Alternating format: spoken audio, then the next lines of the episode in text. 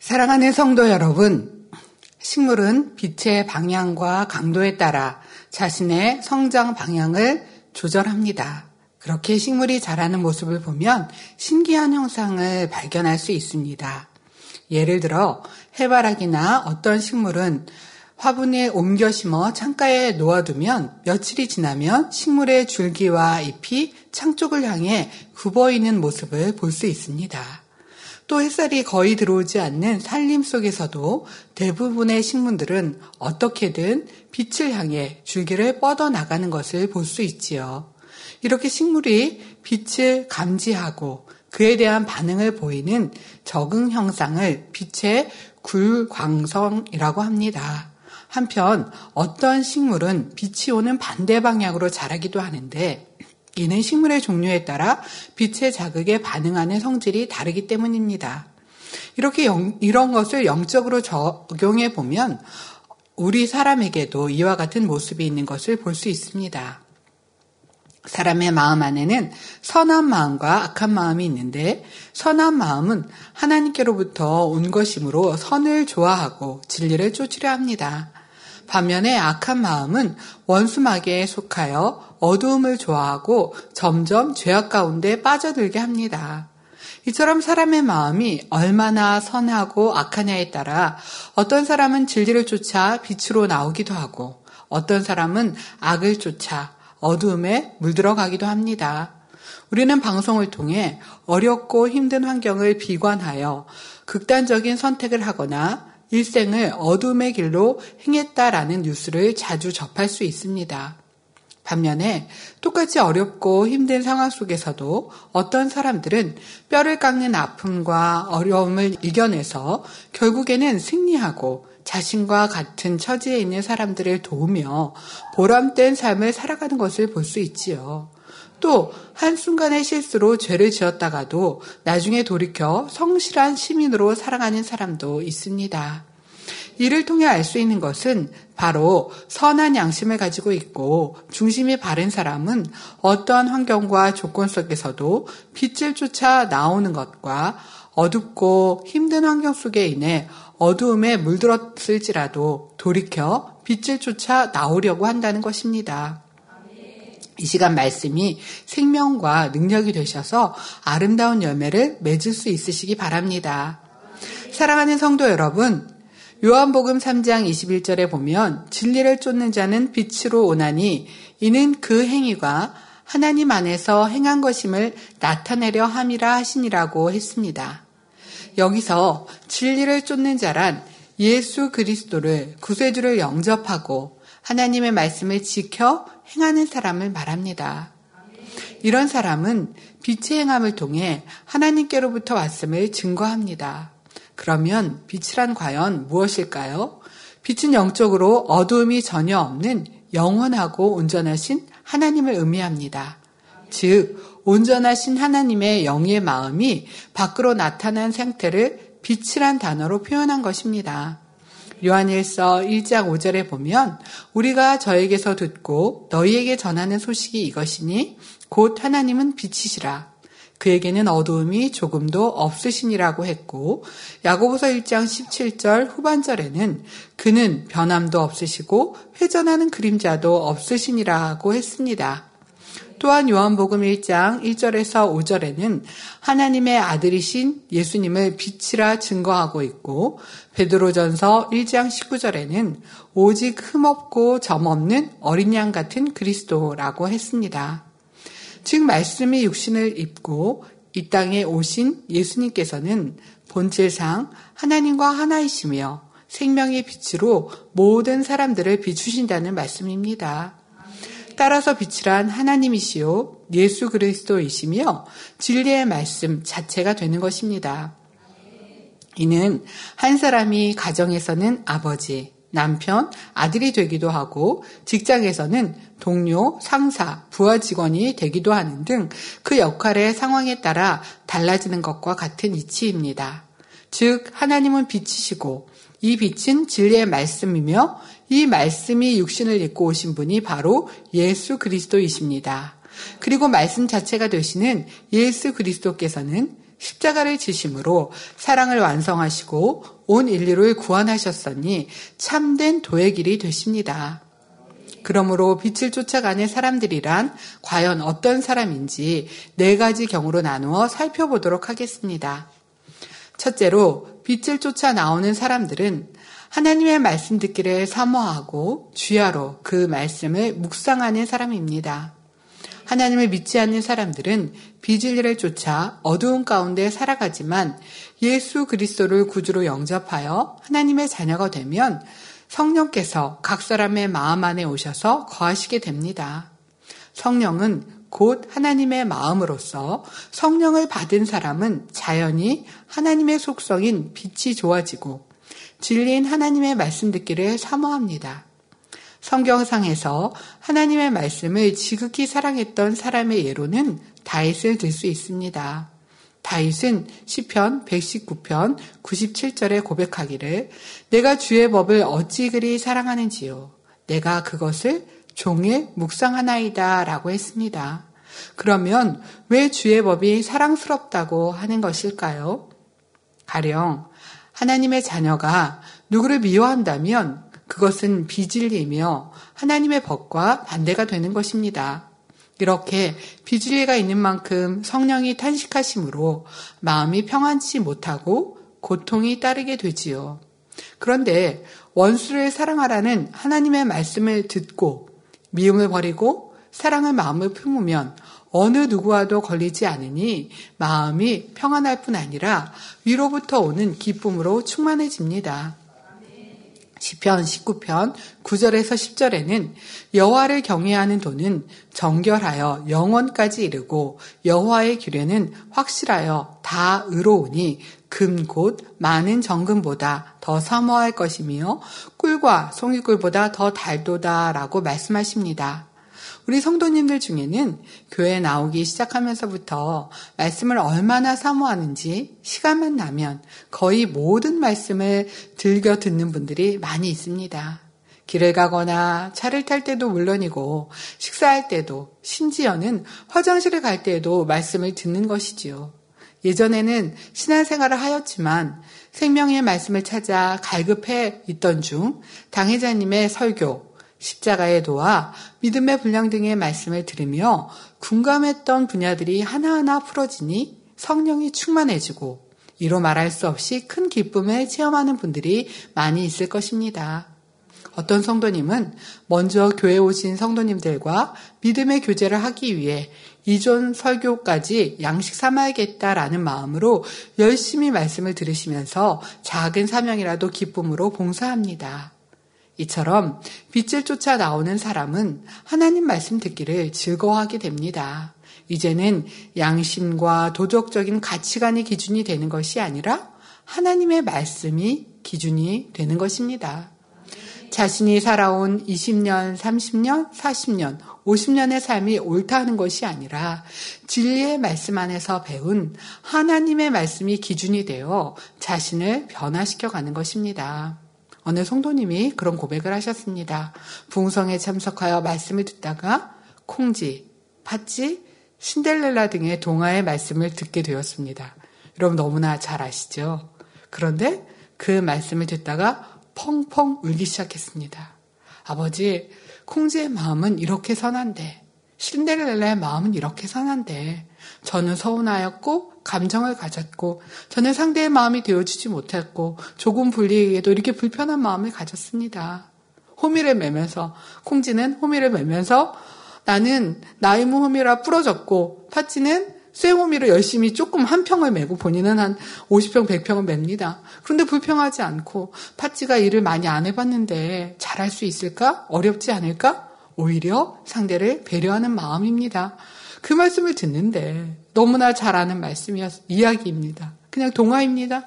그런데 펑펑 눈물을 흘리며 아버지, 나는 콩지와 같이 못했습니다. 나는 신데렐라와 같이 못했습니다.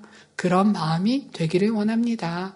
더 선하고 더 하나님이 원하시는 아름다운 마음, 빛의 마음, 진리의 마음이 되기를 원합니다.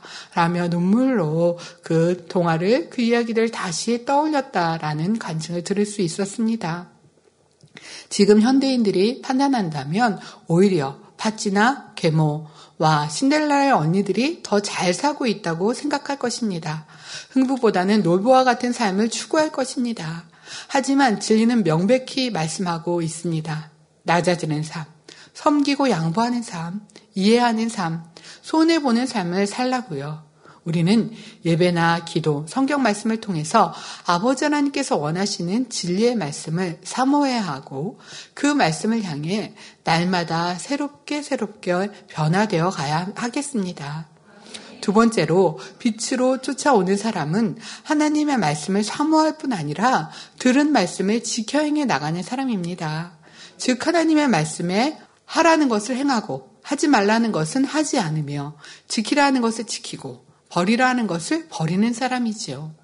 누가 시켜서 또는 두려운 마음에 억지로 하는 것이 아니라 하나님 말씀을 듣고 믿고 사랑하기에 말씀을 지켜 행하는 자체가 기쁘고 행복한 것입니다.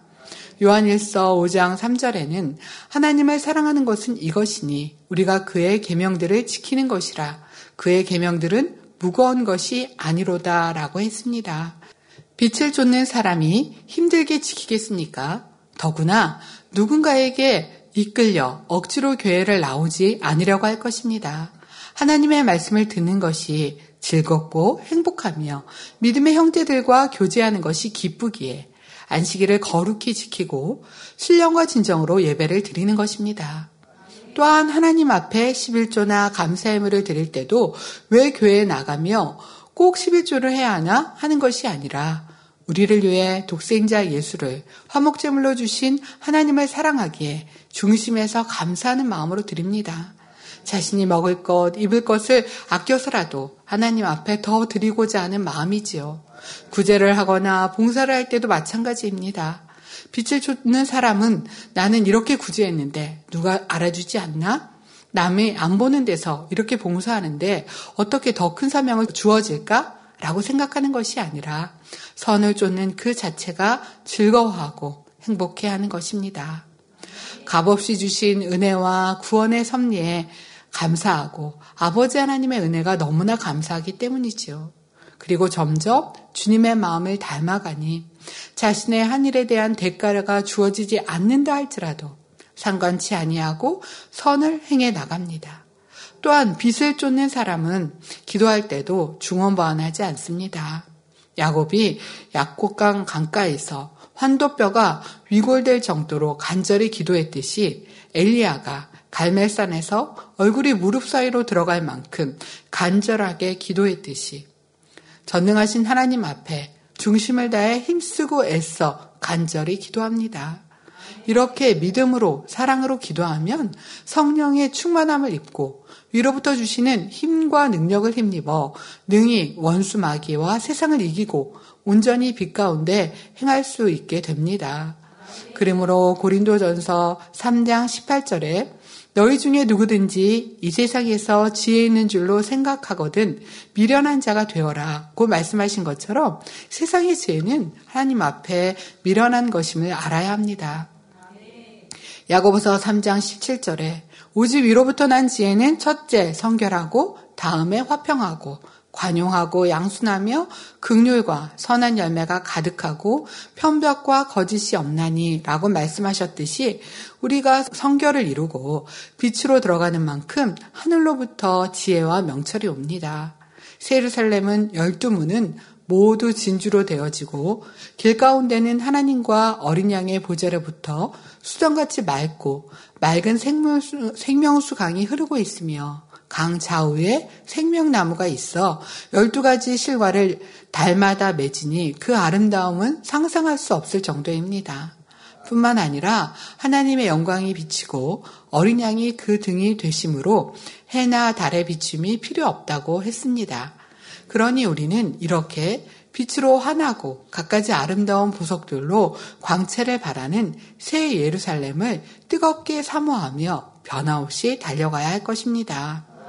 그런데 중요한 것은 우리의 성교된 상태에 따라 그 영적인 빛이 달라지므로 하늘나라에서는 그 빛깔에 맞는 처소가 결정된다는 사실입니다. 한 예로 출애굽기 34장 30절에서 35절에 보면 모세가 십계명을 들고 내려왔을 때 얼굴에서 나는 광채로 인해 백성들을 가까이 하기에 두려워하니 수건으로 그 얼굴을 가린 것을 보면 쉽게 이해할 수 있습니다. 맑은 날 중천에 떠 있는 해를 똑바로 쳐다볼 수 없고 잠시 순간만 쳐다보아도 앞이 잘 안 보이듯이 어두운 가운데 있는 사람들은 빛 가운데 계신 하나님을 배울 수가 없습니다. 따라서 새 예루살렘에 들어가기 위해서는 먼저 어둠 속에 속한 비질리를 모두 벗어버리고 열심히 진리를 쫓아 빛 가운데 나아가야 한다는 것을 여러분 모두가 마음 중심에서 깨달으시기 바랍니다. 이번 은사 집회 때 환상을 보여주셨습니다. 말씀을 통해 자신을 발견하고 변화되고 깨닫고 이렇게 많은 분들이 그러하다고 간증을 하십니다. 그런데 어, 말씀 중간에 성도님 한분한 분들을 어, 그 수술대 위에 올려져 있고요. 그리고 어, 의사 의사 선생님들이 예리한 칼로 수술을 하듯이 자신의 죄성을 도려내는 모습을 보여주셨습니다. 그럴 때 그분들의 고백이 미움을 갖고 있던 분들이 저는 살인자였습니다. 고백합니다. 저는 사울과 같은 사람이었습니다. 라고 고백을 하며 자신의 조금의 죄성들까지라도 발견하고 깨닫고 자신의 모습을 나는 그런 모습이 아닙니다. 나는 안 그랬습니다 하는 것이 아니라 발견하고 깨닫는 것을 보며 너무나 감동이 되었습니다. 어, 각종 예배, 말씀을 통해서 또 은사 집회를 통해서 치료받고 축복받고 응답받아가는 것도 너무나 감사하지만 자신을 발견할 수 있는 것, 그래서 더 빛 가운데 나오고 더 선 가운데 나올 수 있다는 것이 너무나 감사한 일입니다. 대개 성도님들은 빛의 말씀을 사모함으로 말씀을 통해 자신의 어둠을 발견케 하신 은혜에 감사하게 됩니다. 발견하여 어둠을 벗고 빛으로 나올 수 있기 때문입니다. 하지만 발견되는 자체로 끝나는 것이 아니라 일시적인 변화로 끝나는 것이 아니라 그 말씀, 그 진리가 기준이 되어서 간절한 기도와 행함으로 자신을 온전히 바꾸어 나가는 것이 중요합니다. 주님을 닮아가는 삶, 진리, 빛으로 나아가는 삶이 얼마나 행복하고 감사한 것인지 생각하며 열심히 진리로 바꾸어 가야 하는 것입니다. 셋째로 빛을 쫓아 나오는 사람은 하나님께서 주시는 사명을 귀히 여기고 충성되이 감당해 나가는 사람입니다.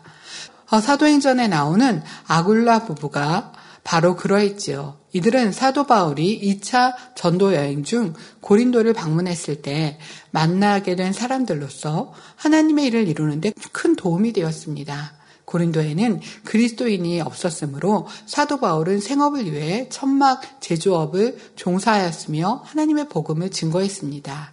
이때 같은 직업에 종사했던 사람이 바로 아굴라였는데 그는 자신의 집을 성도들의 모임 장소로 내어줌으로써 사도 바울이 마음껏 복음을 증거하고 그곳에 초대교회를 세울 수 있도록 배려해 주었습니다. 이때 아굴라 부부가 얼마나 충성되이 사도 바울을 도왔는지 로마서 16장 4절에 저희는 내 생명을 위하여 자신의 목이라도 내어 놓았나니 나뿐 아니라 이방인의 모든 교회도 저희에게 감사하느니라는 말씀을만 보아도 잘 알 수 있습니다. 이들은 자신의 모든 것을 아끼지 않고 하나님의 나라, 하나님의 일을 하는 사도 바울을 도와 헌신하고 봉사하였습니다. 그래서 사도 바울은 로마에 있는 각 교회, 성도들의 안부를 물을 때도 그곳에 있던 그들의 소식을 맨 처음 물을 때 로마 감옥에 있으면서도 에베소에 있는 그들의 소식을 궁금해 했습니다. 이처럼 빛을 쫓아 나오는 사람들은 아무리 작은 일이라 할지라도 자신의 사명을 귀히 여기고 충성합니다. 설령 그것이 드러나지 않는다 할지라도 하나님께 무언가 해드리고 싶은 뜨거운 마음에 자신의 할 일을 스스로 찾아 행하고 오직 감사함으로 열심히 사명을 감당해 나갑니다. 우리 성도님들의 고백도 현장 예배를 드리니 너무나 행복하다 합니다. 봉사하는 시간이 행복하고 국수를 끓이고 안내를 보며 행사를 준비하는 시간이 복되다고 합니다.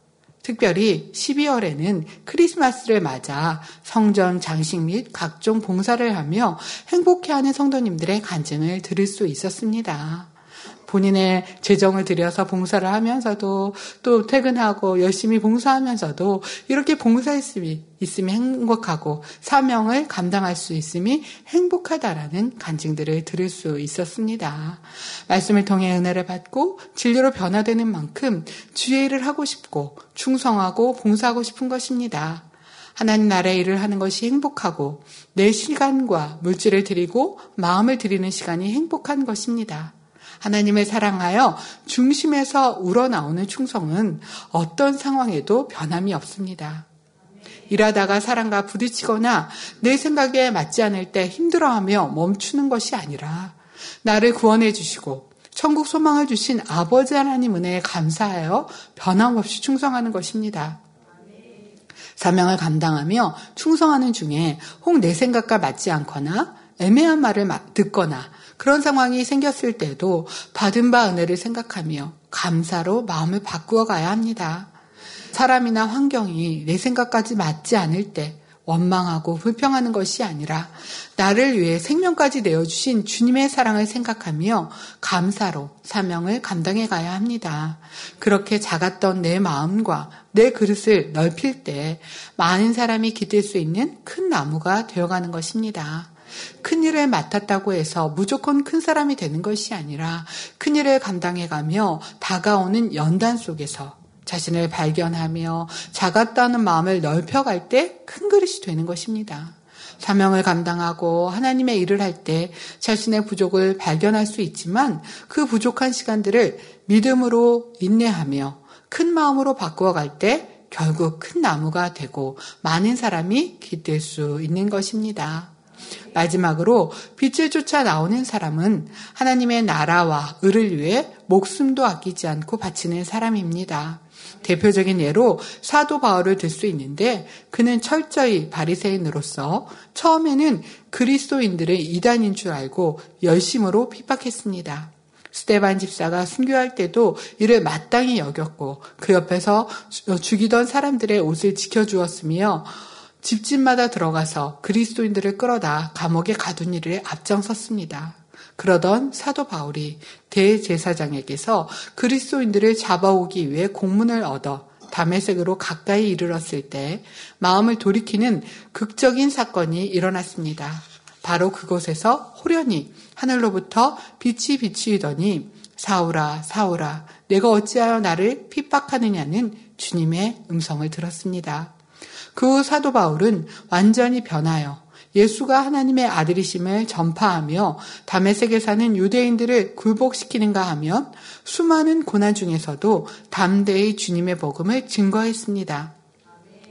고린도후서 11장에 보면 사도 바울이 40에 하나 감한매를 다섯 번 맞았으며 세번 퇴장에 맞고 한 번 돌에 맞고 세 번 파산하는데 일주야를 기품에서 지냈으며 여러 번 어, 어, 강, 여러 번 여행에 강의 위험과 강도의 위험과 동족의 위험과 이방인의 위험과 신의 위험과 강야의 위험과 바다의 위험과 거짓 형제 중의 위험을 당하고 또 수고하며 애쓰고 여러 번 자지 못하고 줄이고 목마르며 여러 번 굶고 춥고 혀벗는 등 수많은 고난을 당했다고 기록하고 있습니다. 그러나 이외의 일을 고사하고 오히려 사도 바울의 마음속에 날마다 눌리는 것이 있었는데 그것은 곧 모든 교회를 위하여 염려하는 것이었습니다. 또 고린도전서 4장 13절에는 우리가 지금까지 세상의 더러운 것과 만물의 찌개같이 되었도다라고 고백하였습니다. 이러한 큰 고난도 사도 바울에게는 아무 문제가 되지 않았습니다. 오히려 고린도후서 4장 17절에 우리의 잠시 받는 환란에 경한 것이라고 말하며 오직 장차받을 영광을 생각하고 감사와 찬미로 일생을 보냈습니다. 뿐만 아니라 로마 감옥에 갇혀서 죽음이 임박했을 때 사도 바울의 상황은 어떠했습니까? 그의 동역자였던 대만은 세상을 사랑하여 바울을 버리고 갔고 알렉산더는 착한 양심을 버리고 그 믿음에 관하여서도 파산하였기 때문에 도리어 바울에게 해를 많이 입히는 사람이 되었으며 다만 누가와 몇몇 사람만이 그의 곁에 남아 있었습니다.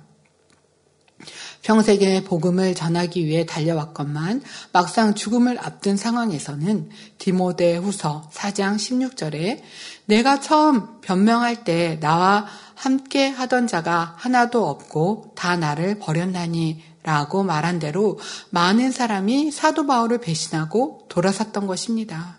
그럼에도 사도 바울은 낭망치 않고 도리어 그들을 불쌍히 여겨 저희에게 허물을 돌리지 않기를 원했습니다.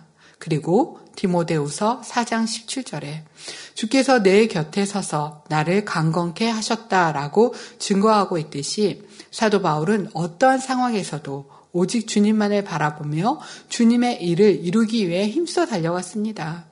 결국은 칼로 목베임을 당해 순교하기까지 자신을 온전히 헌신함으로 당시 세계의 중심부라 할 수 있는 로마에 복음의 꽃을 찬란하게 피우는데 큰 역할을 감당했습니다.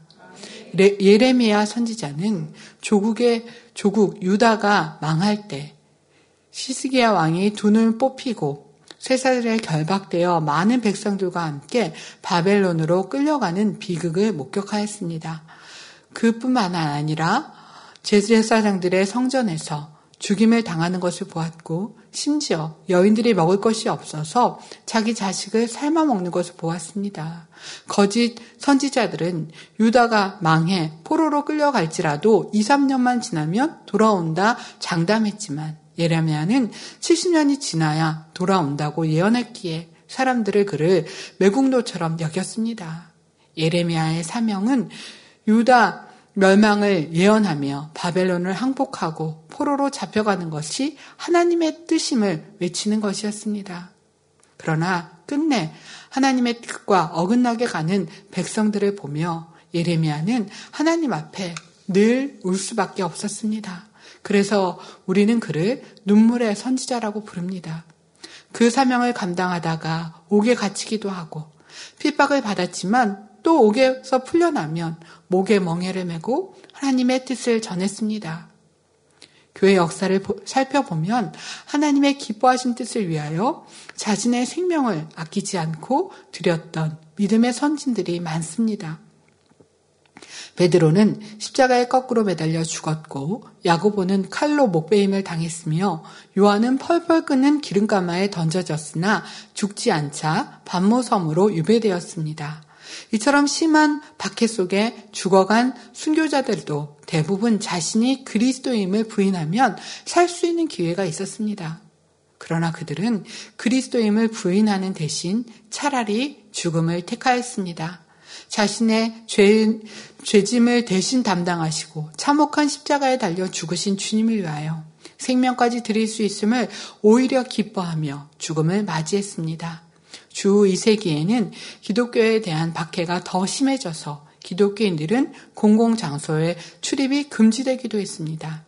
기독교인이라는 이유로 거리에서 폭도들에게 돌을 맞는 등 항상 위험을 동반한 신앙생활을 해야 했습니다. 특히 교회 지도자들은 대상으로 한 박해가 극심하였습니다. 안디옥 교회의 감독이었던 이그나티우스는 로마의 콜로세움에서 맹수에게 물려 순교했는데 죽기 전에 그는 맹수의 이빨 사이에 낀 하나님의 곡식으로 빠져서 주님을 위해 거룩한 빵이 되고자 한다는 감동적인 말을 남겼습니다. 또 다른 예로 사도 요한의 제자요 어, 서버말 교회의 감독이었던 폴리갑을 들 수 있습니다. 폴리갑은 로마의 집정관 앞에서 압송되어 로마의 황제 가이샤를 주로 고백할 것을 강요당했습니다. 폴리갑이 이를 거절하자 집정관은 여러 가지로 위협하면서 그의 신앙을 굴복시키려 했지요.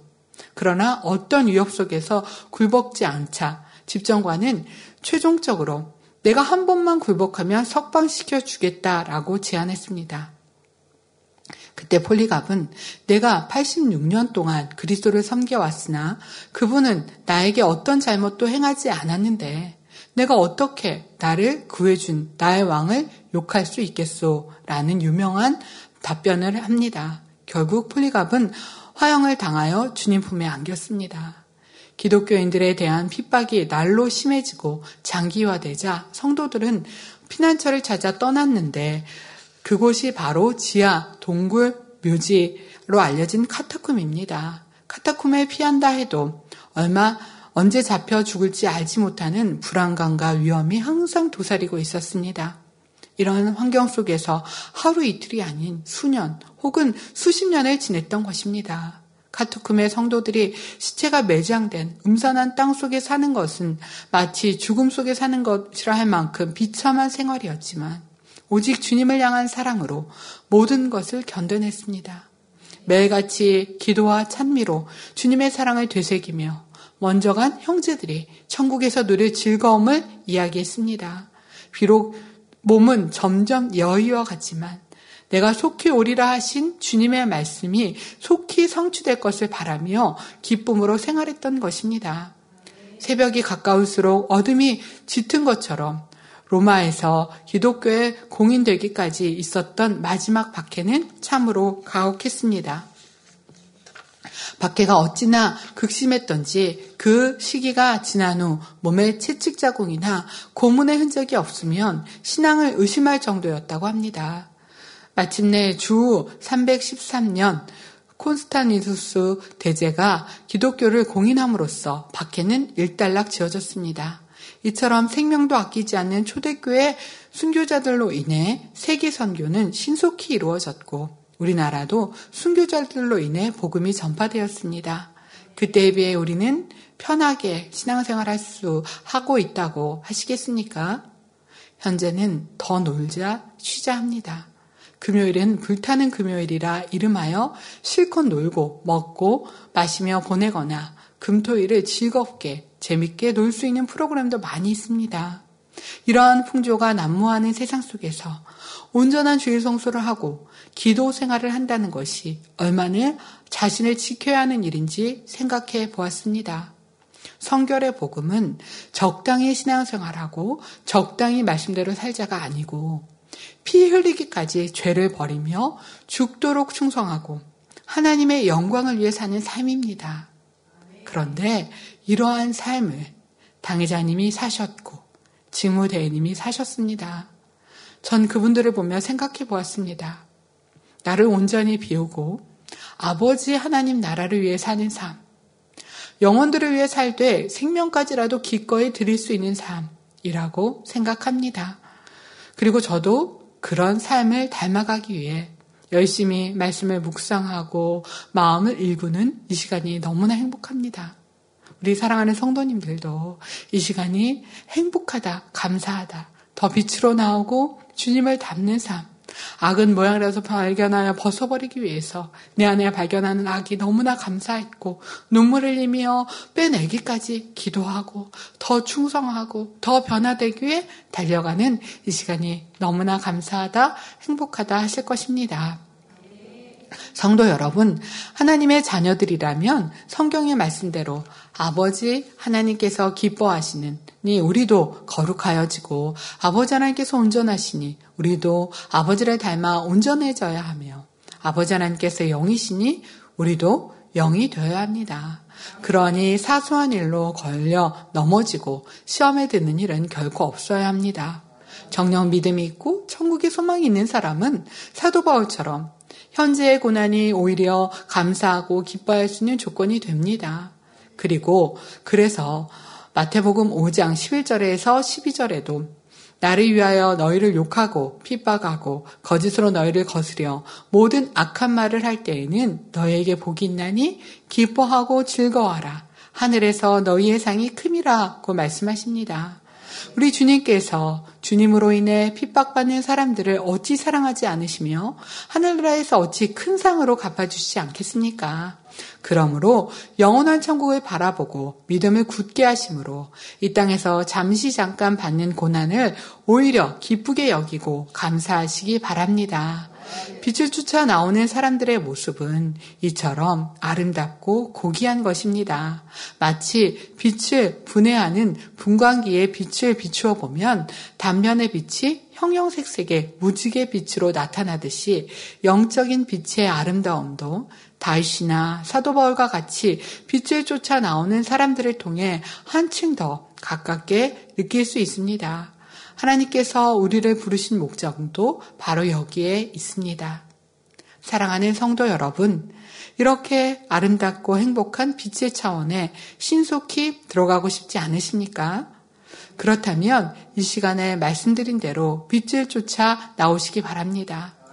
빛을 쫓아 나오는 사람은 첫째로 하나님 말씀 듣기를 사모하는 사람이요. 둘째로 하나님의 말씀을 지켜 행하는 사람이며 셋째로 자기에게 맡겨진 사명을 귀히 여기고 충성되이 감당하는 사람이라 했습니다.